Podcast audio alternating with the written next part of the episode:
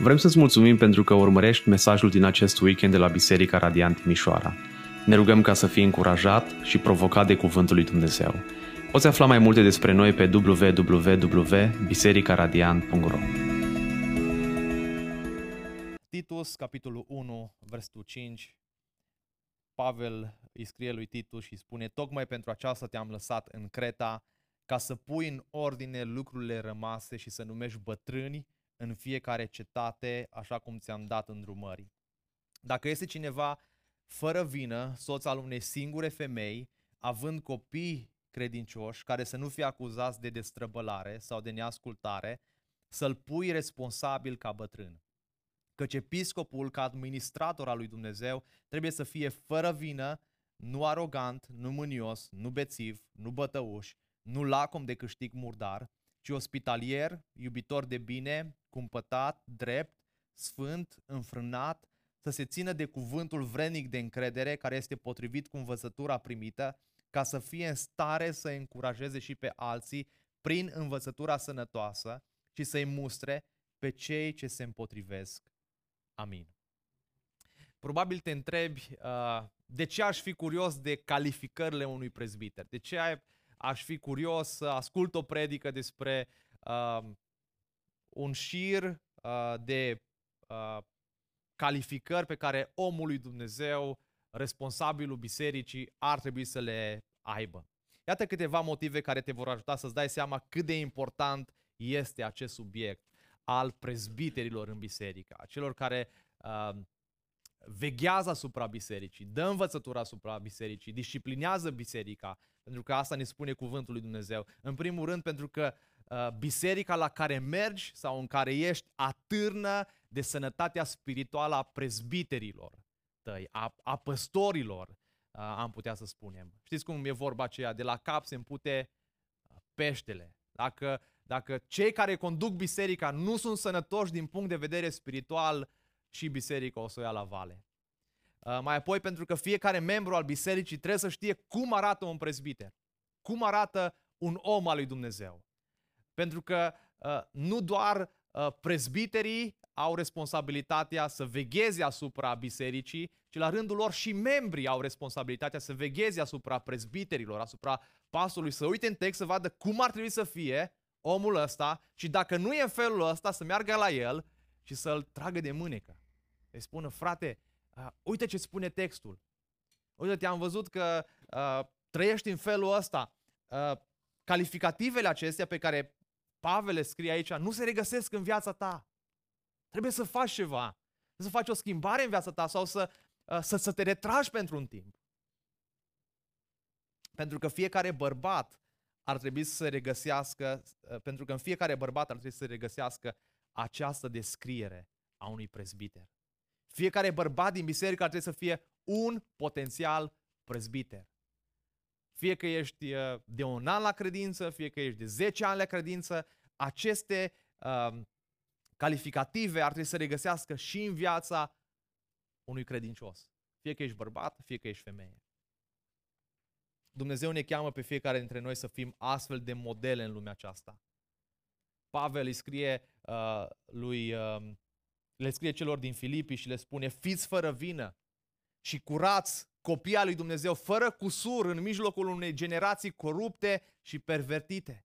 Asta ne cere Dumnezeu, să fim fără cusur în mijlocul acestei generații corupte, în care străluciți, în care radiați ca niște lumini în lume, ținând sus cuvântul vieții. Asta ne cheamă Dumnezeu. Și haideți să ne uităm pe rând la fiecare verset și în mod special la versetul 5 și, uh, și 6. Uitați-vă în versetul 5. Tocmai pentru aceasta te-am lăsat în Creta ca să pui în ordine lucrurile rămase și să numești bătrâni în fiecare cetate așa cum ți-am dat îndrumări. Așa cum am putut vedea și duminica trecută, Titus era unul dintre cei mai dăruiți conlucrători al lui Pavel. Era mâna dreaptă a lui, era ucenicul lui. Și asemenea lui Timotei, Titus se dedicase cu credincioșie în ajutorarea lui Pavel să transmită Evanghelia, să proclame cuvântul lui Dumnezeu. Și când au vizitat insula uh, în, din Creta, când au plecat de acolo, Pavel a lăsat în urmă pe Titus uh, pentru a finaliza organizarea și echiparea bisericilor. Mai precis, te-am lăsat în Creta să pui în ordine lucrurile rămase. Și observați, să numești bătrâni în fiecare cetate. Uh, și de multe ori există o uh, există întrebări legate despre cum se face alegerea prezbiterilor în biserică. Și niciunde nu vedem în Scriptură că alegerea prezbiterilor este metoda democratică. Haideți să votăm. Scriem pe o foaie pe cine votăm, haideți să ridicăm mâna uh, pe cine votăm și vedem că prezbiterii au avut rolul acesta să aleagă prezbiteri, să pună prezbiteri și la fel se întâmplă și în Biserica Radiant. Credem că modelul cel mai sănătos este conducerea prin prezbiteri, oameni spirituali care se dedică aceste lucrări și echipează oameni pentru um, întărirea bisericii locale și pentru maturizarea bisericii locale. De aceea, începând de astăzi, cu 15 bărbați, uh, ne vom întâlni uh, în fiecare săptămână să-L căutăm pe Dumnezeu, să, să-L, să-L cunoaștem pe Dumnezeu, să studiem despre Dumnezeu, pentru că vrem să uh, ne implicăm viețile în ucenicizarea bărbaților din Biserica Radiant și să vedem cum ne conduce Dumnezeu în felul acesta înspre oameni maturi spirituali, înspre prezbiteri dedicați uh, cuvântului lui Dumnezeu. La ce te gândești când auzi vorbindu-se despre bătrânii bisericii? Ai, tu tot folosești prezbiterii bisericii, dar textul ne spune să numești bătrâni în fiecare cetate. Și poate te gândești că bătrânii sau prezbiterul ar trebui să fie oamenii aia cu părul alb. Un comitet oficial al bisericii. Dacă nu ești cu minte, te ducem la comitet. Uh, oameni influenți în cadrul bisericii locale sau sfătuitori ai pastorului, da? Aștia bătrânii, prezbiterii sunt sfătuitorii uh, pastorului. Sau oameni care administrează anumite departamente în biserică. Înainte să definim ce înseamnă prezbiterul, ar vrea să ne uităm la ce nu este un prezbiter. Sau ce nu este uh, un, uh, un bătrân. Prezbiterul nu este un om de afaceri de succes. Nu căutăm oameni care știu ce vor și cum să obțină acel lucru.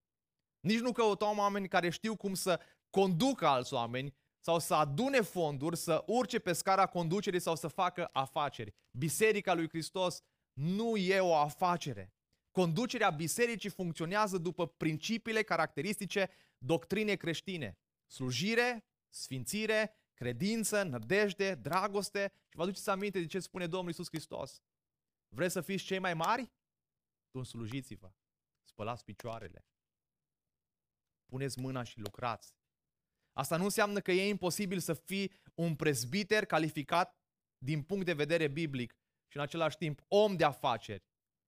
Vrem doar să spunem că succesul și conducerea în lumea afacerilor nu garantează întotdeauna succesul în viața bisericii.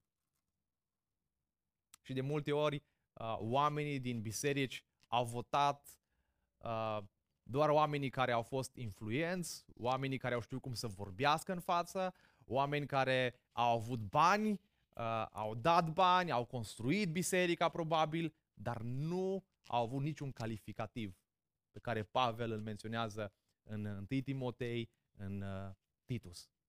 Mai apoi, prezbitorul nu este un om de treabă. Oh, ce, ce băiat de treabă, ce bărbat de treabă, ce popular, ce deschis, ce bine știe să vorbească. Faptul că cineva se face ușor plăcut de alții poate fi un lucru înșelător. Prezbiterul biblic nu poate fi o femeie. O poziție de prezbiter este o lucrare care cere din partea celor care o îndeplinesc să fie în stare să dea învățătură și vom vedea duminica viitoare ce înseamnă lucrul acesta. A da învățătură este o manifestare a autorității. Iar femeile nu li se permite să exercite autoritatea asupra bărbaților în adunare. Asta putem să vedem în 1 Timotei 2, de la 9 la 12. Noi credem că ambii sunt creați egali după chipul lui Dumnezeu, însă Dumnezeu le-a dat roluri diferite, dar complementare atât în casă cât și în biserică. Și haideți să vedem care este terminologia cuvântului bătrâni. Există mai mulți termeni folosiți interschimbabili în Noul Testament care face referire la liderii bisericii și vedem că ei sunt numiți bătrâni, episcopi, pastori, și conducători. Și haideți să luăm pe rând. Uh, așează bătrân. Ce înseamnă bătrân? Termenul grecesc este presbiteros, provine din cuvântul ebraic zaken, care înseamnă om bătrân. Da, cu adevărat, om bătrân sau uh, vârstnic. Uh, noua traducere folosește termenul de bătrâni, Cornilescu folosește termenul de prezbiteri. Dar încă din Vechiul Testament putem observa că erau așa numiți bătrâni ai uh, Israelului. Și Biblia ne spune în 1 Împărați, capitolul 12, însă Roboam n-a luat în seamă sfatul pe care i l-au dat bătrânii. Bătrânii erau cei care conduceau poporul. Dumnezeu îi spune lui Moise, ia bătrânii din, din popor și ajutați-mă să, să fac lucrarea aceasta pentru Dumnezeu. Ce a cerut sfatul tinerilor Roboam cu care a copilărit și care îi slujau. Pe vremea Domnului Isus vedem că încă bătrânii aveau un rol important în uh, viața uh, celor din templu. În Marcu 8 cu 31, uh, cuvântul Domnului spune, apoi a început să învețe că fiul omului trebuie să sufere multe și să fie respins de către bătrânii. Termenul grecesc este din nou presbiteros. De către bătrânii, de către conducătorii preoților și de către cărturari să fie omorât, iar după trei zile să, să învie. În călătorile misionare mai apoi vedem pe Pavel și pe Barnaba în Faptele Apostolilor, capitolul 14 cu 23, au desemnat bătrâni, din nou, ei au desemnat bătrâni în fiecare biserică și cum i-a desemnat? Cu rugăciune și post. I-au încredințat Domnului în care crezuseră. Și asta este responsabilitatea noastră ca prezbiteri, să ne rugăm, să postim pentru astfel de oameni în biserică, dar este responsabilitatea bisericii, în primul rând. Să se roage, să postească, ca Biserica lui Hristos să fie una sănătoasă din punct de vedere al al Scripturii. Probabil că spui în dimineața aceasta, bazat pe această descriere, ce înseamnă un bătrân sau un prezbiter, o, oh, e clar, noi nu suntem o biserică în ordine pentru că nu avem bătrâni. Ne rugăm de ceva vreme, de aproximativ 2 ani de zile, să aducă oameni mai în vârstă împreună cu noi și credem că Dumnezeu la vremea potrivită va aduce astfel de, uh, de oameni. Și poate te uiți pe aici prin jur și nu vezi niciun om cu cu, cu fir alb. La unul dintre noi ne-a mai părut unul, două. Um, deci înseamnă că nu suntem o biserică în ordine. Dragii mei, prezbiterul sau bătrânul nu este doar un bărbat mai în vârstă. Da, Biblia ne învață că bătrânețea trebuie să fie respectată pentru că aduce cu ea înțelepciunea, dar doar experiența în viață și vârsta înaintată nu garantează sau nu califică un bărbat să fie bătrân sau prezbiter în biserică, dacă nu îndeplinești cereințele inspirate din 1 Timotei 3, Titus 1, un om, chiar dacă ar fi cu păr alb, nu se califică pentru a fi prezbiter. Eclesiasul 4 cu 13, mai bine tânăr sărac, dar înțelept decât rege bătrân și nesăbuit, care niciodată nu se lasă îndrumat aplicat conducătorilor bisericii bătrâni, prezbiterii, sublinează caracterul omului. Și Biblia nu prevede nici o cereință cu privire la prezbiteri că ei ar trebui să aibă o anumită vârstă. Ba mai degrabă, Pavel scrie lui Timotei și îi spune nimeni să nu-ți disprețuiască tinerețea. Fii un exemplu pentru credincioși în vorbire, în purtare, în dragoste, în credință, în curăție, până când voi veni eu, da atenție citirii, încurajării și învățăturii. Nu ne se spune nici unde în Scriptură uh, că prezbiterul ar trebui să aibă uh, 50 de ani, 60 de ani. A, Domnul Iisus Hristos a început viața, lucrarea la vârsta de 30 de ani. Titus, mulți comentatori spun despre Titus și Timotei că erau prezbiteri în vârstă, că erau prezbiteri tineri. Da? De fapt, asta înseamnă prezbiter, bătrân dar bătrân din punct de vedere spiritual, ancorat în Hristos.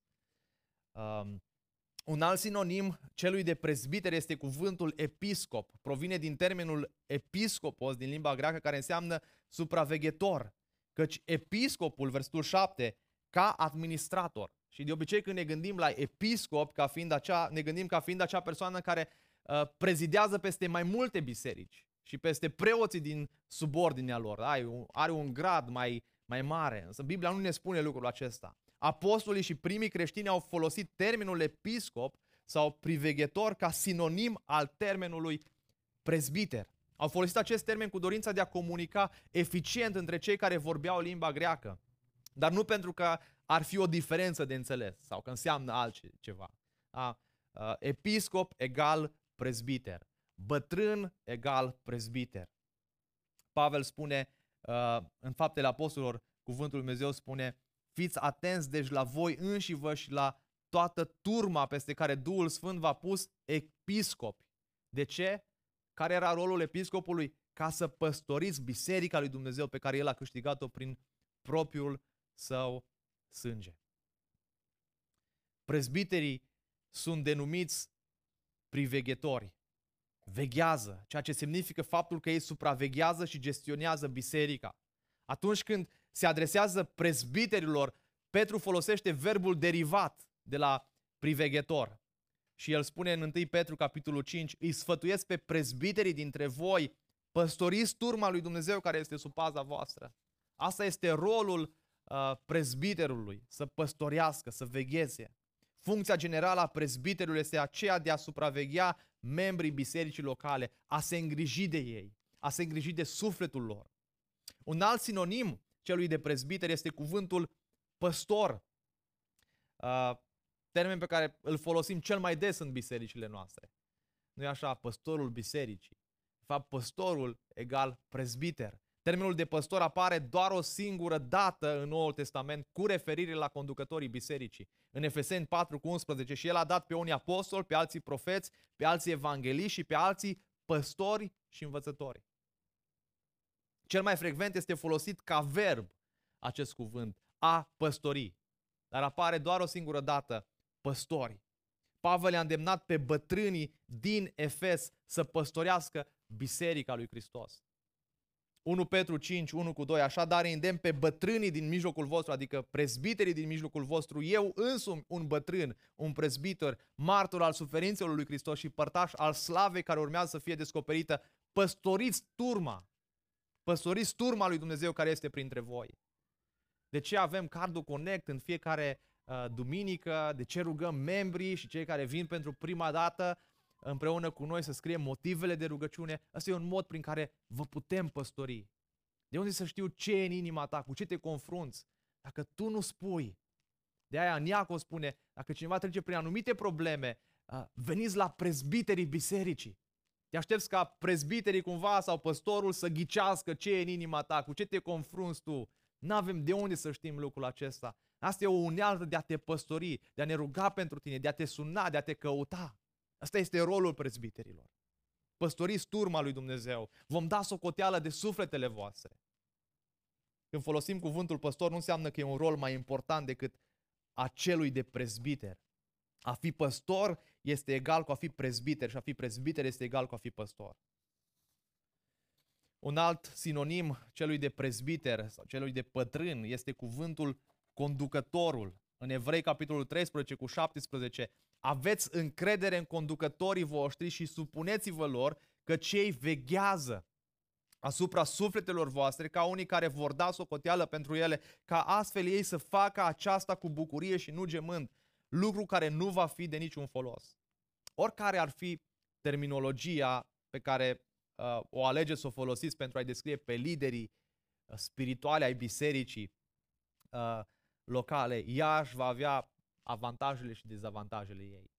Deci noi ca biserică alegem să folosim cuvântul prezbiter, pentru că nu vrem să ducem biserica în eroare, să înțeleagă că păstorul e mai mare ca prezbiterul și prezbiterul e mai mare ca păstorul.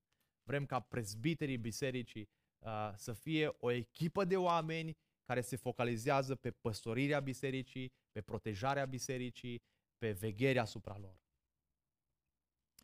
Deci bine, bine, ce înseamnă să fiu un prezbiter? Iată o definiție, uh, puteți găsi mai multe definiții. Um, un prezbiter este un om cu un caracter creștin exemplar, capabil să conducă poporul lui Dumnezeu, învățându-i cuvântul lui Dumnezeu într-un mod care le face bine din punct de vedere spiritual. Și Pavel îi spune lui Timotei, dacă tânjește cineva să fie un astfel de om, să fie episcop, dorește o lucrare bună. Însă el trebuie să se califice și cam asta este ideea centrală din dimineața aceasta um, a acestui pasaj și duminica care o să vină o să ne învârtim în jurul acestei idei centrale. Calificarea pentru a fi un prezbiter stă în maturitatea spirituală care se reflectă, reflectă în primul rând în viața de familie, în caracterul personal și în cunoașterea adevărului. Și în dimineața aceasta să ne uităm doar la uh, maturitatea spirituală care se reflectă în primul rând în viața de familie. Un prezbiter trebuie să reflecte maturitate spirituală în viața de familie. Uitați-vă în versetul 6. Dacă este cineva fără vină, soț al unei singure femei, dacă este cineva fără vină, ce înseamnă fără vină? Nu e așa că te gândești, e posibil ca cineva să fie fără vină? Pentru că Biblia spune că noi toți suntem vinovați. Noi toți suntem păcătoși înaintea lui Dumnezeu. Deși meritam moartea, mânia lui Dumnezeu o meritam, uh, Hristos ne-a răscumpărat. Suntem fără vină nu pentru că știm noi să ne ascundem bine, să ne mascăm, să ne purtăm politicoși, ci pentru că însuși Iisus Hristos a murit pentru păcatele noastre și ne-a îndreptățit. Noi suntem îndreptățiți în ochii lui Dumnezeu. Deși avem defecte, nu suntem perfecți, o să ne luptăm toată viața când suntem pe acest pământ cu, uh, cu perfecționismul, nu o să reușim niciodată, suntem perfecți în ochii lui Dumnezeu pentru că Hristos ne-a născut din nou, ne-a justificat, uh, privește la noi prin ceea ce a făcut Hristos în viața noastră. Acest om, ci mai degrabă fără vină, nu înseamnă că cineva ar trebui să fie lipsit de orice fel de greșeală. Un astfel de om n-ar putea fi găsit vreodată. Ci mai degrabă termenul grecesc face referire la reputația acestui om. Acest om trebuie să fie un bărbat al cărui caracter sau comportament este liber de orice fel de acuzații din punct de vedere moral sau spiritual. Și Pavel enumeră imediat două domenii critice din viața unui potențial prezbiter în care aceasta trebuie să fie în mod special ireproșabil. Viața sexuală și de căsnicie și cărmuirea copiilor săi. Dacă este cineva fără vină, soț al unei singure femei. Aceste cuvinte, soț al unei singure femei, este înțeles greșit de foarte multe ori. Unii spun, prezbiterii trebuie să fie căsătoriți. Uh, dacă Pavel le cere prezbiterul să fie căsătoriți, atunci el contrazice în mod clar ceea ce spune în 1 Corinteni, capitolul 7, unde vorbește despre avantajele burlăciei în slujirea Domnului. Da? Sunt anumite avantaje despre care Pavel vorbește și chiar încurajează această stare cu scopul de a fi mai eficient în slujirea lui Dumnezeu. Prezbiterii se pot căsători o singură dată, spun unii. Ce se întâmplă cu cei care uh, le moare soția? Nu mai ai voie să te căsătorești? Sunt multe întrebări pe care o să, uh, o să mai ajungem la ele la întâlnirile cu bărbații. Dar termenul bărbatul unei singure femei are de-a face cu caracterul bărbatului. Această afirmație vorbește despre o căsnicie credincioasă, loială. Uh, în limbajul comun noi am spune ceva de genul ăsta, credincios unei singure femei sau bărbatul unei singure femei. Nu mai multe femei, una singură. Înainte să fiu acceptat pentru echipare în vederea plantării bisericii, am avut multe interviuri de câteva ore, dar una dintre întrebări uh, a fost în felul următor. Mai ai o altă femeie în viața ta pe lângă soția ta, Alexandra? Și prima dată i-am zâmbit, am crezut că, că glumește cu, cu întrebarea asta, dar a fost o întrebare cât se poate de pertinentă și am trecut prin toată seria aceasta din, din Titus împreună, întrebare cu întrebare. Uh, și mi-am dus aminte de ceea ce Domnul Iisus Hristos spunea să nu comiți adulter. Ați auzit că s-a zis să nu comiți adulter, dar eu vă spun că oricine se uită la o femeie ca să o poftească, a comis deja adulter cu ea în inima lui. Orice bărbat normal va fi ispitit. Dacă sunteți bărbați, veți fi ispitiți. Dacă sunteți femei, nici voi nu sunteți scutite. Da? Toți vom fi ispitiți. Ispita nu e păcat. E păcat doar atunci când ispita dă naștere păcatului. Cu alte cuvinte, atunci când te uiți după o altă femeie și o poftești în inima ta și îți imaginezi tot felul de scenarii, Biblia spune că ai păcătuit. Ți-ai înșelat soția. Adică mai ai o altă femeie în viața ta. Moralitatea creștină își extinde granițele dincolo de actul fizic al unei relații sexuale. Da, nu am atins-o, nu n-am făcut nimic, dar doar ai gândit, spune Hristos, și ai și păcătuit. Orice bărbat care în secret și în mod deliberat savurează o relație sexuală nelegitimă în mintea lui, în ochii lui Dumnezeu a comis un act imoral. Soț al unei singure femei înseamnă ochii tăi nu-și permit să se uite după o altă femeie. Iov spune la un moment dat în capitolul 31 cu 1, am încheiat un legământ cu ochii mei să nu mi ațintesc privirea asupra unei fecioare. Dacă ai probleme cu ochii, fă un legământ cu ochii tăi. Nu-ți privi, nu-ți opri privirile încărcate de dorință asupra vreunei alte persoane. Soța unei singure femei înseamnă ochii tăi nu-și permit să se uite la pornografie. Indiferent că ești căsătorit sau necăsătorit, ai grijă la ce privești. Ai grijă unde te uiți. Ai grijă ce citești. Pavel ne învață că orice gând, orice gând să-l facem rob ascultării de Hristos. Ori, cât, ori de câte ori mintea noastră afectată de păcat alunecă spre un gând necurat, opriți-vă, prindeți acel gând, faceți-l rob ascultării de Hristos, puneți-vă pe genunchi, rugați-vă. Fugiți de orice tentație sexuală, spune Pavel, fugiți de curvie. Nu încerca să te lupți cu imoralitatea sexuală, fugi de ea. 2 Timotei 2 cu 2, fugi de poftele tinereții și urmărește neprihănirea. Dacă nu ești căsătorit, uh, urmărește neprihănirea, fugi de poftele tinereții. Roagă alte persoane să-ți ceară socoteală, găsește un prieten apropiat din grupul tău mic, o persoană de încredere, rugați-vă împreună. Dacă arzi de dorințe, căsătorește cât de repede, dar ai grijă cu cine te căsătorești.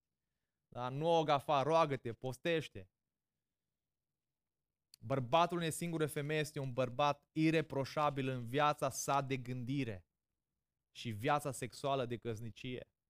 John Piper, John Piper spunea, motivul pentru care există atât de multă suferință în căsnicie nu este că soții și soțiile caută propria lor plăcere, ci că ei nu caută plăcerea celuilalt. Relațiile sexuale în căsnicie sunt lăsate de Dumnezeu din mai multe motive. Unul dintre motive este să fie un zid de apărare împotriva ispitei. Pavel spune în 1 Corinteni, capitolul 7, soțul să-și împlinească datoria față de soție și de asemenea și soția față de soț. Soția nu este stăpână pe propriul său trup, ci soțul. Tot astfel soțul nu este stăpân pe propriul său trup, ci soția. Să nu vă lipsiți unul de altul decât prin înțelegere pentru o vreme, pentru a vă dedica postului și rugăciunii, iar apoi să fiți din nou împreună ca să nu vă ispitească satana din cauza nestă- nestăpânirii voastre. Dacă e soție, ai grijă de soțul tău din punct de vedere sexual. Protejează-l de orice ispită și de orice cădere.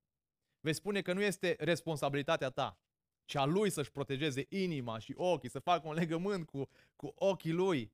Nu ai putea să crezi o minciună mai mare. Dragi soții, este și responsabilitatea voastră să vă protejați soții de ispită. Prin faptul că ai grijă de soțul tău în domeniul sexual, îl protejezi mai mult decât crezi. Veghează ca diavolul să nu pătrundă în patul căsniciei voastre prin răzbunări care se uh, răsfrâng în domeniul sexual sau prin motive precum lasă-mă că îl pun eu la punct, îi arat eu lui, uh, sau ce la apucă, ce cu dorințele astea. Așadar, nu este în întregime responsabilitatea ta ca și soție, dar este și responsabilitatea ta. Iubește soțul și prin acest limbaj al dragostei fizice, nu doar cum vrei tu. Prezbiterul, în ultimul rând, trebuie să aibă și copii credincioși. Observați, dacă este cineva fără vină, versetul 6, soț al unei singure femei, și a lămurit ce înseamnă soț al unei singure femei, având copii credincioși. Nu doar că prezbiterul trebuie să fie credincios în căsnicia lui, ci el trebuie să aibă și un control adecvat asupra copiilor lui. Pavel nu spune că prezbiterii trebuie să aibă neapărat copii, ci el spune că dacă au copii, aceștia să fie credincioși. Ce înseamnă că ca prezbiterul să aibă copii credincioși? Înseamnă să fie mântuiți? Cine votează să fie mântuiți? Dar ce înseamnă credincioși? Haideți un răspuns din sală.